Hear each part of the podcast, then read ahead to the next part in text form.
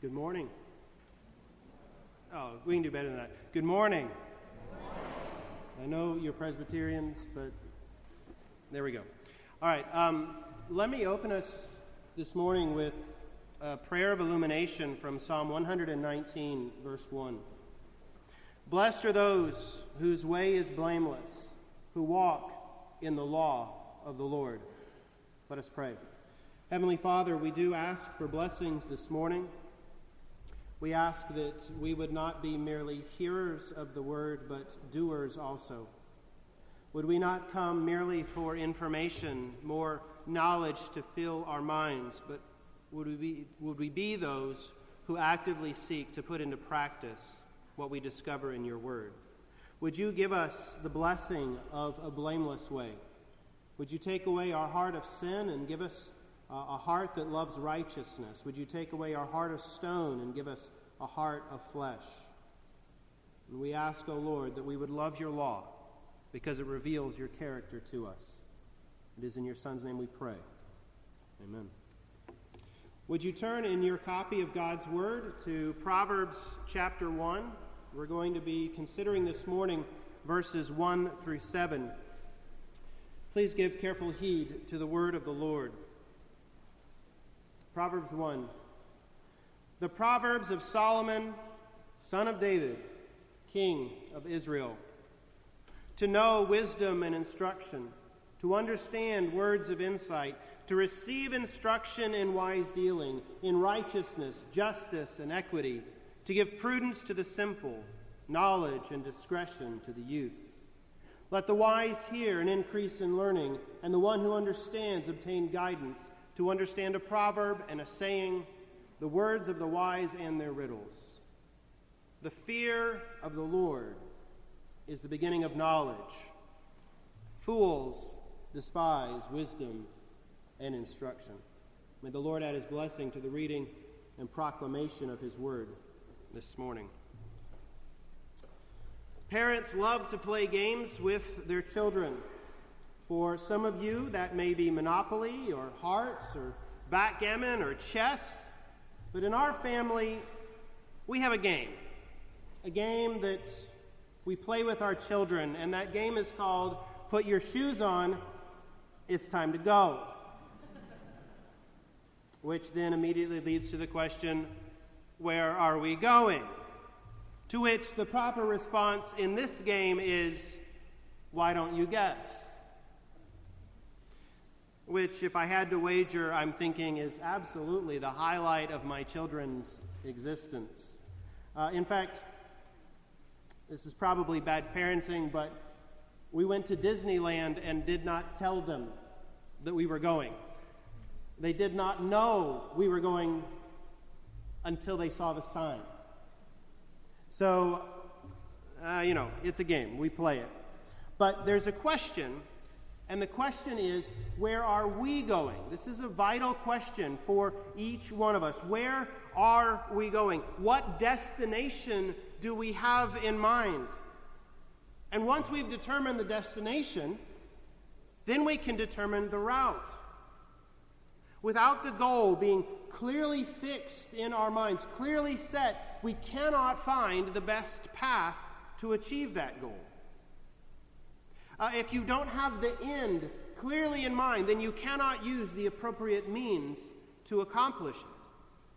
Well, the same thing goes with wisdom. Wisdom, brothers and sisters, wisdom is the art of choosing well. It's having the right and best destination in mind, and then chasing that goal carefully and well. Let me say this again. Wisdom is the art of choosing well. It's having the right and best destination in mind, and then chasing that goal carefully and well. We find in Scripture a collection of books that are referred to as wisdom literature. There are, in fact, four books in the Old Testament that fit into this category and one in the New. And they are Proverbs, Ecclesiastes, Job, Song of Songs, and the book of James.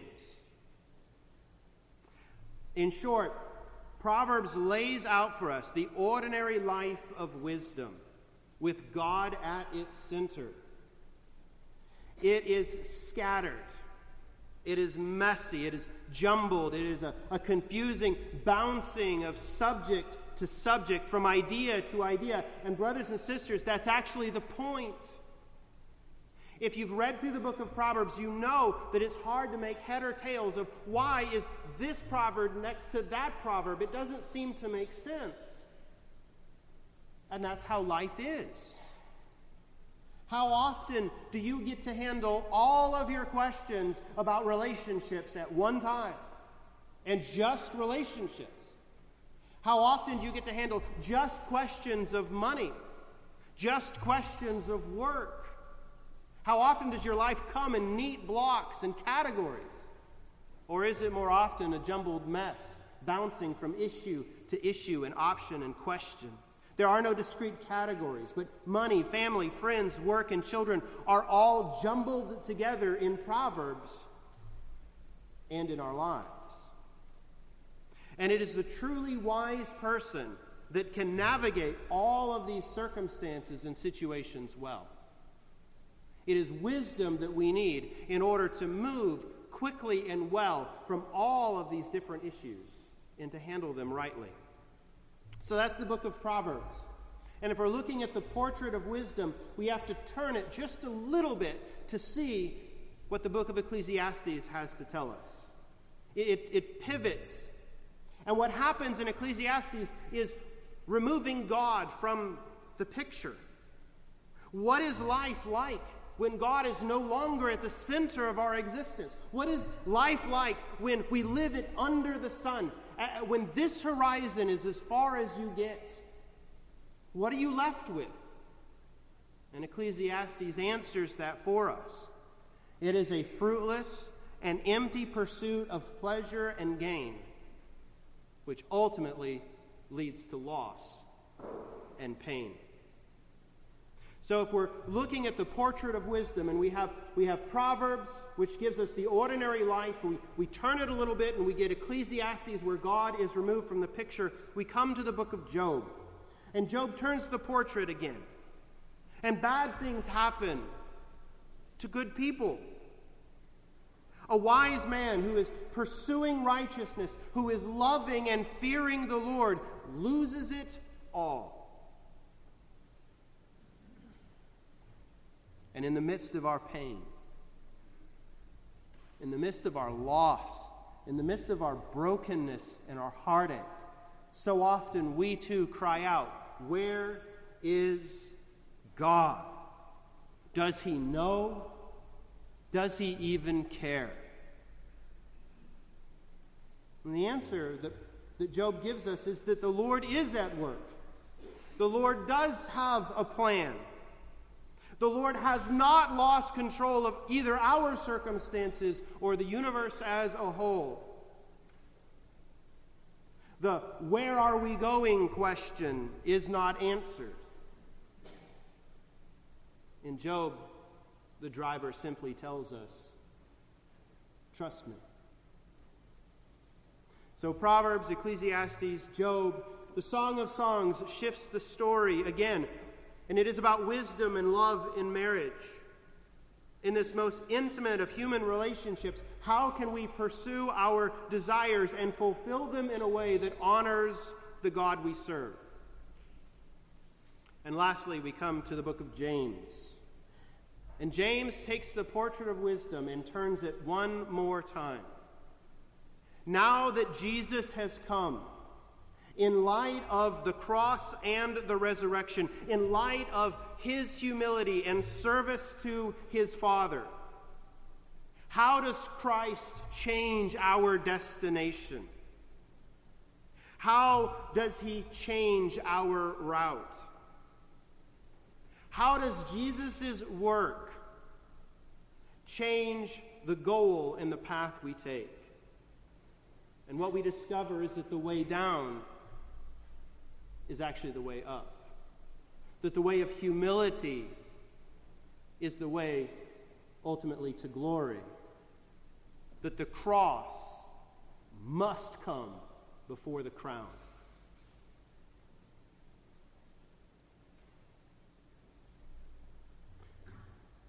But I find that as I talk with people, that the book of Proverbs does not really hold us in our attention very well. We, we don't find the book of Proverbs terribly helpful. In fact, we find it so unhelpful that I suspect if, if Solomon was here, we would actually not consider him to be very wise. Imagine for a moment if Solomon was your investment banker and you sat down with him and you laid out all of your concerns. You're, you're, you're wrestling through with how much money should be in savings and how much should you invest in the stock market. And, and you, you lay out your hopes for retirement. You put this all in front of Solomon. And he gives you a proverb for an answer A penny saved is a penny earned. And he said, Good day we would not find that terribly helpful. We wouldn't find that to be something that we were able to really wrap our minds around. We would probably find a different investment banker.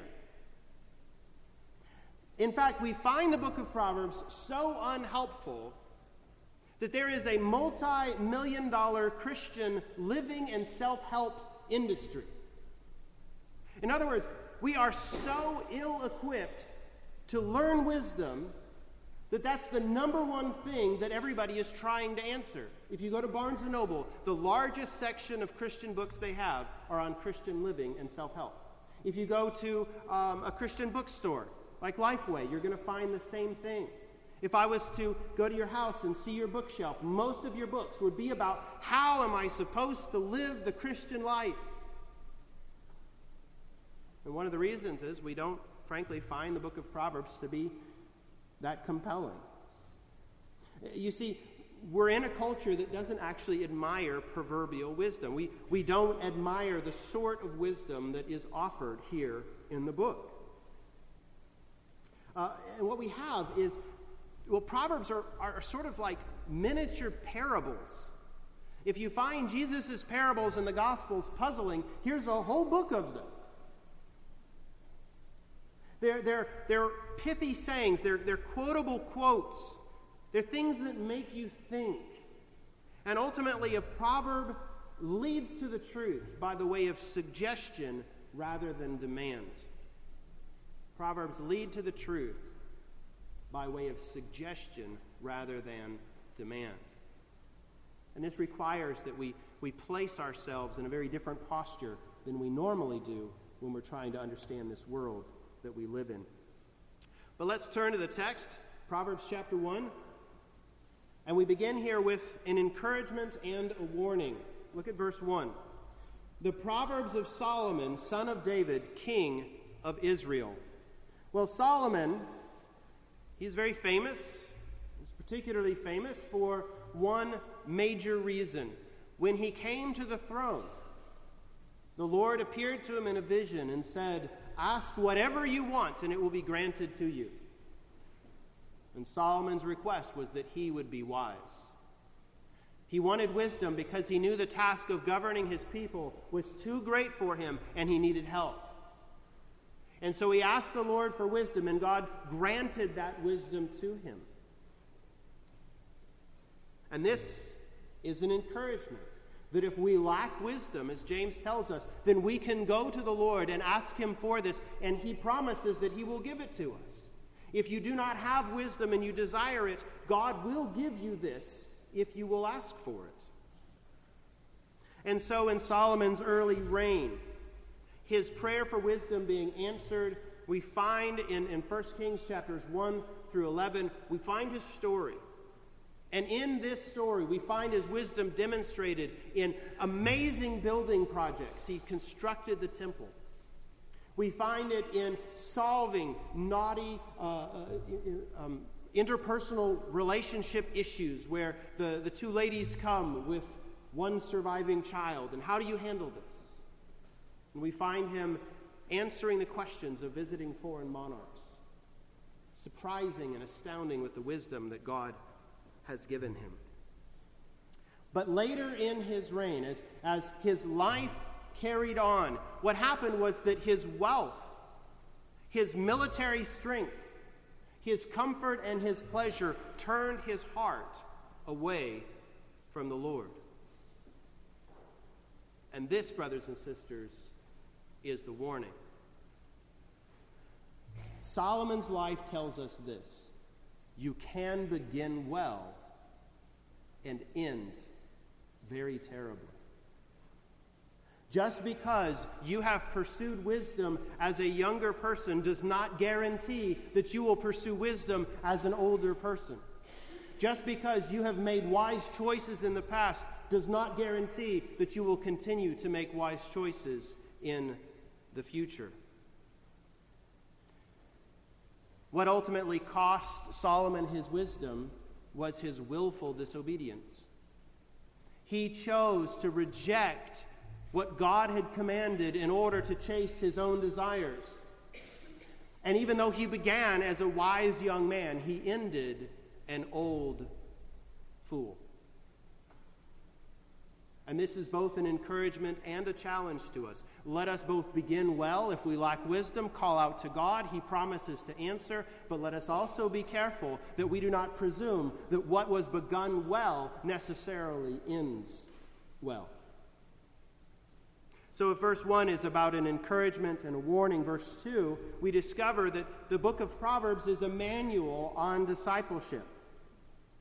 To know wisdom and instruction to understand words of insight, to receive instruction in wise dealing, in righteousness, justice, and equity, to give prudence to the simple, knowledge and discretion to the youth. The first and primary audience of the book of Proverbs is the simple youth. Which then raises the question what are the simple? Who are the simple? Well, the simple are actually young men and women who are living at home, who are growing in responsibility, but whose major life choices are being made for them. The simple are those who live at home, who are growing in this, who are torn between wisdom and foolishness, but the major life choices, the ones where you can really mess up your life, those are largely being made by other people. The simple are those who are neither wise nor fools. They are pursued and pulled in both directions, and they need to see the consequences of their choices and their actions. So, the key to gaining wisdom, the key to truly understanding the world, the key is a humble spirit. A humble spirit and a contrite heart the Lord does not despise. We actually see that, that in order to gain wisdom, you have to receive it. It has to be given to you. And the only proper posture for this is one of reception, of, of being humble enough to receive the instruction. Without humility, the student cannot and will not learn. This is something the student has to commit to. If you have ever tried to teach children who refuse to learn, it is a very frustrating experience. I had the opportunity to write a letter of apology to my high school English teacher after I got to college, and I realized what it was she was trying to get me to do. I had to track her down and send her an email, and I said, I am so sorry, Mrs. England.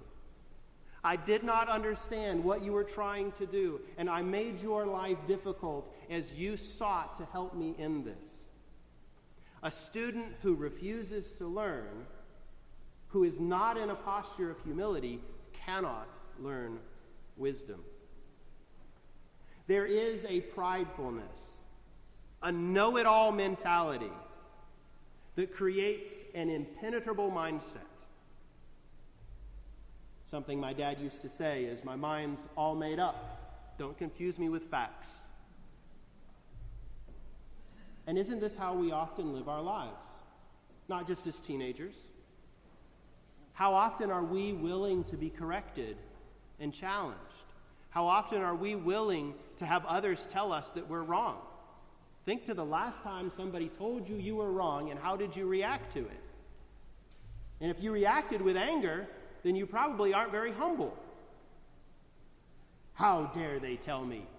Or, what gives them the right? And there you go. So, if the, if the goal of the book is a discipleship man- manual for teenagers, but you wait until your young person is a teenager to begin this process, you're not going to get very far.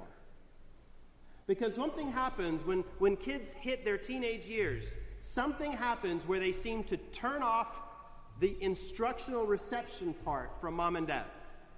If, if you have not actively sought to discipline and disciple your children from when they were young, it is exceptionally hard to begin the process when they're teenagers. The longer you wait to get started, the more difficult it is to actually reach them. But is all hope lost? No, by no means. We serve a God of redemption and restoration. And so, with the prayers of the parents, of the grandparents, sometimes even the hardest hearts can be softened by the work of the Spirit. But not only is this a manual on discipleship, it's also a manual on, dis- on instruction. Look at verses 5 and 6. Let the wise hear and increase in learning, and the one who understands obtain guidance. To understand a proverb and a saying, the words of the wise and their riddles. You know this from practice and habit that a lack of intentionality, a lack of a purpose and a plan, a lack of intentionality leads to it never happening.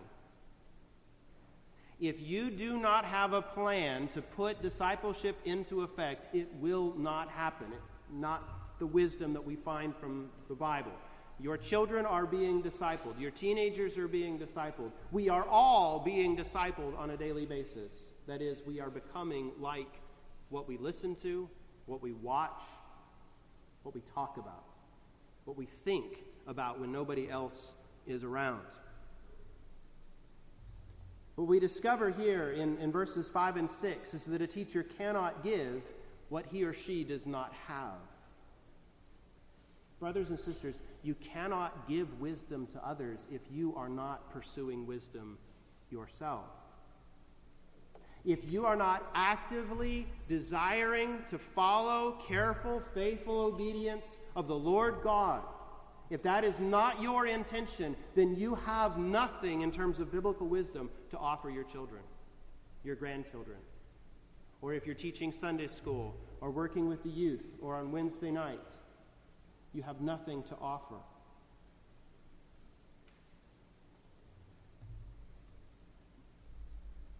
An example of this would be would be finances. Money. Your children are watching how you spend your money. They know what your priorities are. They know when and how you spend money. They know what it is that you are willing to save for and what you have to have right now. They're watching and learning from the patterns of your life. So the question is are you actively pursuing wisdom in how you handle your finances? And then are you actively teaching your children how to use those finances well? They're learning something from you. The question becomes what is it? But we also discover here that the posture of the teacher, just like the student, is a posture of humility. That the posture of the teacher, as well as the student, is one of humility. That this is not something where, if the teacher is arrogant and prideful and self centered, if that's what the teacher is, then guess what sort of students he or she will create? If we want humble students who listen carefully to us, then we must be those who are humble ourselves and are listening carefully to God's word. Frequently, I will have what I call a conversation with my children. I do all the talking. they do all the listening. That's not really what you would call a conversation, but I like to call it that because it helps me sleep better at night. But am I listening to God's word? Am I growing in holiness? Am I pursuing the way of wisdom myself in order to then lead my children by the hand? Teachers create students like themselves. You can discover what kind of teacher you have by what sort of attitude you demonstrate. If you're humble and, uh, or if you're arrogant, if you're uh, self sacrificing or you're self centered, or if you are um, arrogant and, and controlling, then you can discover who your teacher is. Have you followed Christ? Do you know him who is meek and lowly of heart, who stoops down to wash other people's feet? Is that the teacher you are learning from or not?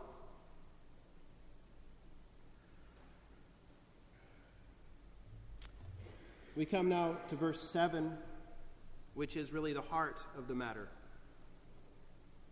The fear of the Lord is the beginning of knowledge. Fools despise wisdom and instruction.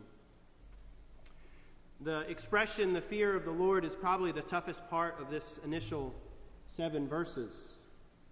What exactly does it mean to fear the Lord? Well, the thing that should jump out at us to begin with is the covenantal name of God. You see that it's written all in caps L O R D.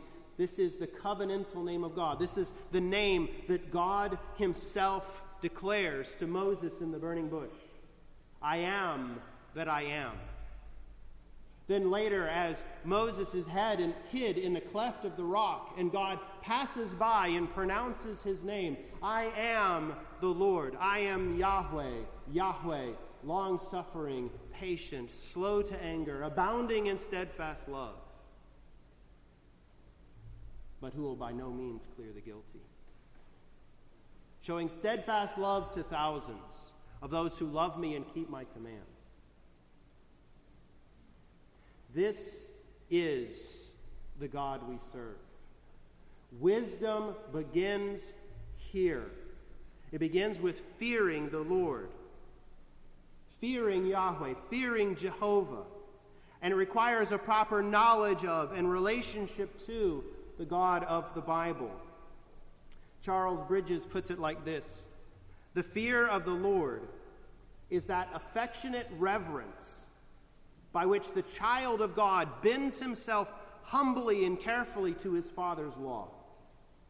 The fear of the Lord is that affectionate reverence by which the child of God bends himself humbly and carefully to his Father's law. So, fearing the Lord, fearing Yahweh, has two components. There is a, we might call a head component and a heart component. There's a, there's a mental element and an emotional element. There is objective content that we need to know, and this is why the rest of the scriptures are essential for Christian discipleship. You must know the Bible in order to know the God that is discovered in the Bible. You must be teaching your children, you must be learning yourself who is this God who calls his people to himself, who rescues ruined sinners, who pours out his love on the undeserving. You have to know this God, and He is found in the pages of Scripture. There is an objective content, there is information you need to know, but it is also emotional. It's not just a head knowledge, it is also a heart knowledge. It is not just information, it's a commitment of your life. Fearing Yahweh has an emotional element, a subjective content. Brothers and sisters, without a changed heart, without what the scriptures call a heart of flesh, you cannot properly fear the Lord. You cannot love and serve him the way the Bible requires. This fear, this wholehearted reverence and obedience to the Lord God, This fear is the beginning of knowledge. When you look out at creation and you see this wonderful world that God has made, it is in knowing who He is and who you are that you can properly interpret the facts. The fear of the Lord is the, the glasses, the lenses that we put on to properly interpret the data. Without the fear of the Lord, you cannot really understand this world that He has made.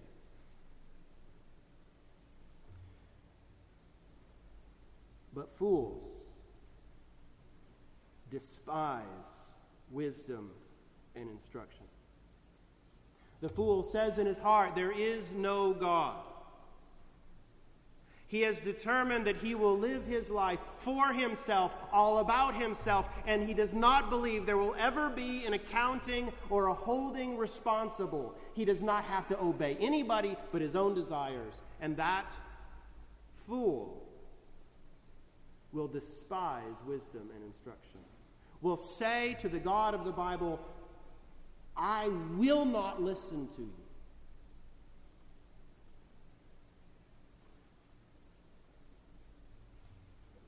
And that leads us back to the question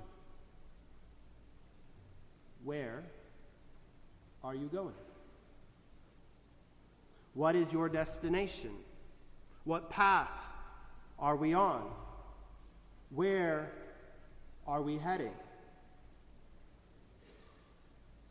And unlike my children and car trips, we need to sort this issue out. We need to commit ourselves to the way of wisdom and then carefully, daily, even hourly meditate on God's law so that we might know Him, love Him, and serve Him. Let us pray. Heavenly Father, we ask for strength and courage here. We ask for wisdom and insight. If we are simple and have not yet committed ourselves to the way of wisdom or the way of fools? Would you help us see where these two roads lead? If we are those who have committed ourselves to the way of wisdom, we ask, O oh Lord, that you would help us to continue in that path. Let us not step off for our own disobedience and our own pleasure. Let us not end poorly, we who have begun well. And Lord, for those who are here this morning who have chosen the way of foolishness, who have chosen to say in their hearts that there is no God, there is no one who will hold us accountable, would you open their eyes, give them hearts to receive the wonderful joy that is found in the work of your Son? It's in His precious name that we pray. Amen.